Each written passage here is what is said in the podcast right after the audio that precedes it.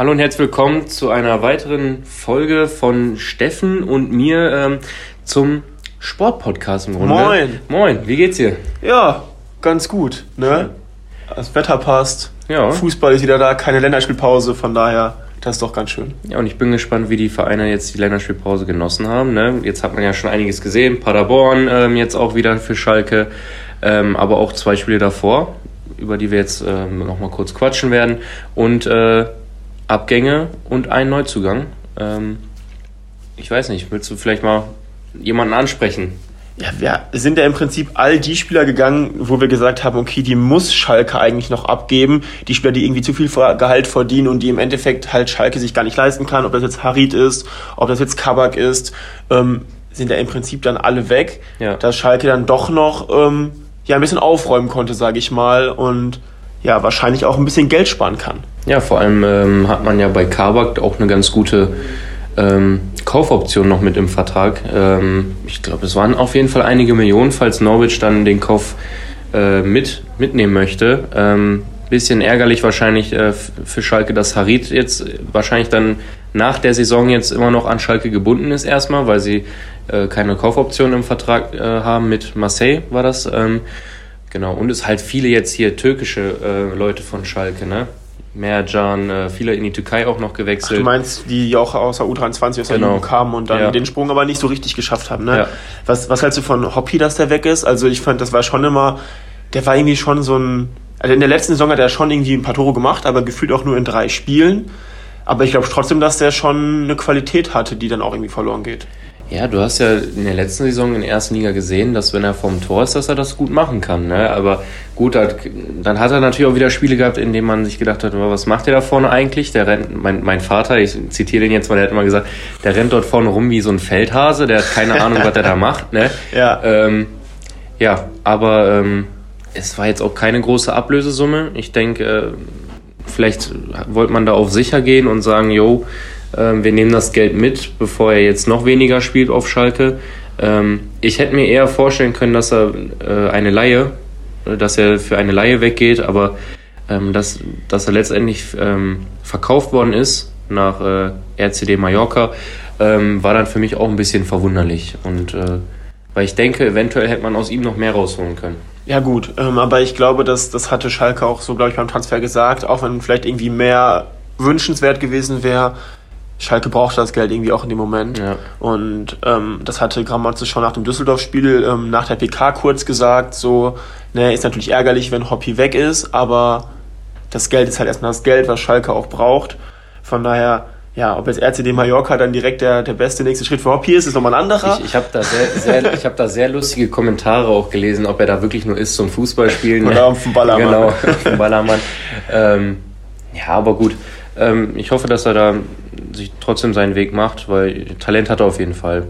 Ja, und ähm, Schalke, muss man ja auch sagen, hat jetzt ja auch auf der Position jetzt nicht den größten Bedarf. Also mit Terodde ähm, und mit Bülter hast ja schon zwei ähm, Top-Zweitligaspieler. Ähm, da Aber brauchen wir uns ja keine ist- Gedanken machen. Aber was ist, wenn Terodde sich verletzen würde? Ja, darüber macht sich Schalke nicht so ganz viele Gedanken, weil dann ähm, verzweifeln sie wahrscheinlich. Der Kommentator hat ja auch jetzt gesagt, gegen, gegen Paderborn, dass Terodde ist einfach eine Lebensversicherung momentan für Schalke. Absolut. Und die kriegen kein Geld, wenn er verletzt ist. Nee. Also, oder keine Punkte und Ja. Tore zumindest. Ja. ja, Piringer hat sich jetzt ja auch noch nicht so wirklich viel bewiesen und beweisen können irgendwie. Von daher mal gucken. Ich glaube, Schalke hofft einfach, dass der immer spielen Ja. kann und immer seine Tore machen kann, weil die macht er ja auch. Ähm, wir sind ja quasi jetzt schon fast ganz smooth übergegangen. Also Tirotte sprechen wir irgendwie jedes Mal drüber, aber der ist auch einfach ein Wunder, oder? Also jetzt gegen Paderborn, Ja. auch ganz viele gesagt, so irgendwie drei Leute von Paderborn haben den Manndeckung genommen, haben probiert, den komplett aus dem Spiel zu nehmen, haben es auch eigentlich das ganze Spiel über geschafft, bis auf eine Aktion Ja. und die macht er direkt rein. Also ist schon, Die war auch extrem unglücklich, die Situation. Ähm, da ging der äh, Bülter alleine auf zwei Paderborner zu und äh, tunnelt den. Der eine stolpert nach hinten und wird währenddessen getunnelt und der Bülter kratzt gerade noch so an der Grundlinie den Ball äh, und spielt ihn in den Rückraum zu, zu Terodde. Der tunnelt dabei den Torwart und noch einen Spieler, der sich gleichzeitig auf die Linie gestellt hat. Also da hatte Schalke definitiv sehr, sehr viel Glück, aber ähm, mein Gott, wie viel Pech hatten sie in der letzten Saison. Ähm, und jetzt äh, einmal Glück haben, aber letztendlich fand ich auch das kämpferisch und ähm, von der Leistung her haben, hatten sie es in dem Spiel einfach verdient, dann auch ähm, zu gewinnen. Ähm, trotzdem gab es auch da natürlich immer noch, noch Knackpunkte, ne? die mir nicht wirklich gut gefallen haben und äh, an denen auf jeden Fall jetzt auch vom Karlsruhe-Spiel noch definitiv gearbeitet werden muss, weil das sind wichtige sechs, das ist ein Sechs-Punkte-Spiel jetzt auch gegen Karlsruhe. Ne? Ähm, ja, dieses Kämpferische war generell, also ich finde, das ist ja auch was, was Gramozis auf jeden Fall auch irgendwie auslebt und vorlebt ähm, und auch immer wieder anspricht, dass das so irgendwie der Kern ist, was ja irgendwie auch Schalke ausmacht. Ähm, was war denn so ein Punkt, wo du sagen würdest, so, hm, das muss besser werden? Ah, das ist irgendwie, irgendwie gefällt mir die Abwehrarbeit momentan. Ähm, man hat da, weil ich sehe, da sind Leute drin, die, die was können, aber irgendwie, das ist eben der Knackpunkt, siehst du dann letztendlich, dass Schalke, glaube ich, hat jetzt, ich äh, greife das jetzt gerade so auf, irgendwie, äh, ich glaube, elf Tore haben sie bisher geschossen, aber auch neun kassiert und neun ist schon eine ordentliche Zahl eigentlich, ne? Wenn du, wenn du oben mitspielen möchtest und ähm, im Grunde elf zu neun Torverhältnis, das ist nicht, das ist eng. So, und dann sieht, sieht man ja auf jeden Fall, da fehlt es immer noch und da fehlt dann manchmal hinten noch die Sicherheit und wo, wo bei mir der Knackpunkt ist auch, nach einem 1-0 musst du weitermachen. Da darfst du nicht dich hinten reinstellen oder irgendwas. Aber das äh, Gefühl hatte ich auch oft, dass dann einfach entweder war die erste Halbzeit gut oder die zweite Halbzeit, aber nicht beide Halbzeiten waren super und nach einem 1-0 habe ich nicht den, nie den Willen gesehen, wir machen jetzt noch ein, zwei Tore. Ich habe mal eben kurz gegoogelt parallel, ja. haben sogar nur zehn Tore geschossen, also nur noch 10. eins weniger, ja, noch gut. enger, ja. 10 zu 9. Aber wenn man so guckt, so die zehn Tore sind schon, also ist jetzt nicht mega wenig, aber die Top-Teams oben haben schon mehr geschossen. Ja. So und gefühlt hat der Tirode alle gemacht, ich glaube sechs ja. ähm, hat er gemacht schon. Und neun Tore ist halt auch bis Platz 10 die schlechteste Abwehr. Also danach kommen alles welche, die mehr Tore kassiert haben, wie du schon sagst. Das ist natürlich schon ähm, eine Hausnummer, aber andererseits irgendwie auch in einzelnen Spielen halt viele Tore gefallen. Ne? Wenn man sich dann Regensburg anguckt, da kriegst du halt vier Stück. Ja. So, das ähm, gegen, schraubt äh, natürlich alles hoch. Gegen da. Hamburg drei, ne? Ja, also wenn man das guckt, da sind dann in zwei Spielen sieben Tore. Das heißt im Umkehrschluss, dann haben die in vier Spielen nur zwei Tore kassiert. Ist dann ja auch wieder irgendwie im Rahmen. Also ja. Aber natürlich, das darf man natürlich nicht ähm, übertreiben in dem Punkt. Aber was du gerade schon meinst mit dem sehr tief und passiv, ich war ja gegen Düsseldorf im Stadion und ähm, da hatte was ich auch war, Was war dein Eindruck erstmal von der Atmosphäre? Ja, die Schalker sind bekloppt. Mein, also meine Eltern waren da und die haben gesagt, das war... Das hat sich angefühlt wie volles Haus. Ja, das sowieso. Ähm, das Gefühl hatte ich aber auch schon beim Spiel gegen Hamburg, ja. ähm, wo ich erst einmal im Stadion war. Ähm, Stimmung war wieder top, es war wieder laut, es war wieder alles top. Ich fand auch, die Fans haben auch sehr positiv die Mannschaft unterstützt. War jetzt nicht nur so von wegen, ja, ne, und wenn irgendwas nicht passt, dann kommt so ein Murren und so, sondern es war wirklich. Auch hinten einmal. Genau, ja. und auch da hat man das gar nicht gemerkt, sondern die haben die ganze Zeit die Mannschaft supportet und ja, ich habe schon gesagt, die Schalker sind bekloppt. Ich habe zweimal eine Bierdusche kassiert. So einmal auf, beim. Auf der Pressetribüne, ne? Auf der Pressetribüne, ähm, auf der Haupttribüne und da auf den Presseplätzen. Also, ähm, ja, das sagt, glaube ich, schon relativ viel darüber ja. aus, aus, was, ähm, ähm, ja, was die Schalker für, für Fans sind. Da positiv verrückt einfach in dem Fall, glaube ich, auch wenn ich mich ein bisschen geärgert habe, aber ähm, kann man ja alles in die Wäsche packen und dann stinkt's auch nicht mehr. Ja. Ähm, vor allem die zweite Bierdusche, die konnte ich ja nachvollziehen. Das war bei dem 3-1, ne, Befreiungsschlag, alles top. Aber die erste, das war so eine Halbchance, irgendwie so ein Schuss aus 20 Metern, der geht 5 Meter daneben. Auf einmal hörst du so, boah, schade. Und dann kommt so ein Bier.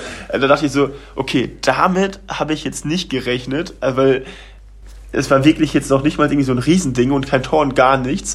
Aber gut, beim 3-1, ich glaube, das hat man eh gemerkt. Ich hatte das Gefühl, wo Tirode das 3-1 schießt gegen Düsseldorf, Schalke hat die Meisterschaft gewonnen. Ja. Oder Schalke hat den Pokal gewonnen oder, oder Golden Goal geschossen. Also nicht nur was im Stadion abging, auch wie die Spieler und die Mannschaft gefeiert haben auf dem Platz. Ähm, ich glaube, Rufen Schröder ist auch bis zur Eckpfanne mitgerannt und ja. hat sich noch auf die Traube da draufgeschmissen Mike und so. auch. Ja. Büskens auch. Also das war schon. Ähm, das Tor wurde sehr krass gefeiert. Ähm, und ich glaube, es hat auch ja irgendwie so eine Bedeutung gehabt, ne? nach diesem 4-1 gegen Regensburg, nach dieser Klatsche. Ähm, und dann war irgendwie klar, 90. 3-1, du hast dieses Spiel jetzt heute auch auf jeden Fall gewonnen. Ja. Ähm, da ist, glaube ich, schon sehr viel Druck auch abgefallen, ähm, der schon irgendwie recht früh da war durch diesen, ja, so Naja-Start, sage ich mal. Ähm, ja, also deswegen, da konnte ich die Bierdusche ganz gut verkraften. Ja.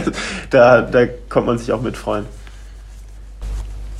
Ja, also ich, ich habe es äh, im Hotelzimmer gesehen, die Highlights von, von Düsseldorf. Du Urlauber, nur ja. im Urlaub, ey. Ähm, und erstmal muss ich sagen, was der äh, Terodde, der Terodde kommt mir ein bisschen vor wie der Lewandowski in der zweiten Liga. Ja. So ein bisschen älter schon, aber der nicht wirklich schnell, aber der weiß immer, wo er stehen muss. Und bei dem 3-1, das hat der mit vom Körper her und auch gut von der Technik, ne? Ja, okay. Aber den musst du auch erstmal so annehmen und dann so verarbeiten und dann auch erstmal so reinmachen. Ich fand das ne? schon anspruchsvoll. Ja. Also auf jeden Fall. Und generell, also, ich meine, wie gesagt, wir haben schon jetzt ein paar Mal angesprochen, auch die letzten Podcasts und jetzt wieder, aber ich glaube, wenn man über Schalke spricht ähm, dieses Jahr, kommt man halt nicht drum herum, auch über Tirole zu sprechen. Ich finde, was ihn irgendwie noch auszeichnet, ist, dass er auch defensiv extrem viel mitarbeitet. Ja.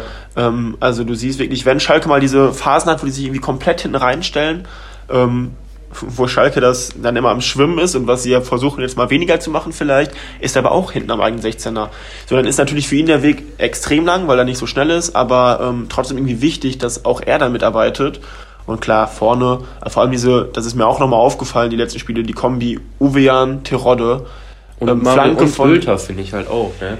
Auch, der hat auch aber der hat jetzt nichts mit Uwean zu genau, tun. Genau, aber, aber trotzdem diese Flanken von der linken Seite oder ob das jetzt Ecken, Freistöße sind, das ist immer brandgefährlich, ja. immer. Und das finde ich schon sehr erstaunlich. Aber auch gegen Paderborn, sodass der Ovean da Flanken ähm, reingebracht hat, die echt extrem gefährlich sind und auch sogar einen Fernschuss rausgehauen hat, wo man sich denkt, okay, der kann auch wirklich mal äh, selber drauf schießen und ähm, nicht nur so ein lascher Schuss, sondern auch mal richtig mit Pfeffer. Und das, äh, wie gesagt, auf jeden Fall mal was anderes als so ein Bastian und Chipka da hinten links zu haben. Ähm, der war aber auch bei, bei euch Schalke-Fans ein bisschen verpönt. Also ich, ich finde, der wurde auch teilweise etwas unfair behandelt, aber das gibt es ja immer bei so Vereinen. Es ja. gibt so diese ein, zwei Spieler, die sind bei den Fans nicht so beliebt. Bei Gladbach damals zum Beispiel mal Roman Neustädter und bei Schalke wurde er dann gefeiert, als er gekommen ist. Ähm, ja. Erstmal zumindest und jetzt, das war Okchipka immer bei Schalke die letzten ja. Jahre. Also, aber klar, also Uwe Jan bringt dann natürlich nochmal jetzt zumindest im Vergleich zur letzten Saison ähm, ganz andere Stärken mit. Ja. Und ähm, bringt da schon auch viel das Spiel voran irgendwie. Ich finde es halt krass, wie viele Schalker da jetzt oder Schalke-Spieler ausgeliehen sind. Mit einem Ovean, mit einem, ähm, ich hoffe, ich spreche ihn richtig aus, Chulinov oder irgendwie so. Ja. Ähm, und wie die sich jetzt den Arsch aufreißen, äh, im wahrsten Sinne des Wortes, auch jetzt gegen Paderborn, der Chulinov, ähm, der hat einen Einwurf nicht bekommen und hat sich hat danach, weil er eine Grätsche, ne, und hat den Einwurf nicht bekommen, haut auf den Boden und ärgert sich dafür. Da wird gesehen, der hat richtig Bock, ne? Und das so ein Spieler, der gut für einen Leihspieler ist, glaube ich, nochmal, ne? Vor allem, wenn du von einem Verein kommst und wenn du eine Kaufoption als Spieler so selber drin hast, dann musst du und du denkst, ja gut, vielleicht möchte ich auch gar nicht mehr zurück, sondern muss mich jetzt hier beweisen, dass ich vielleicht hier irgendwann mal länger spielen kann.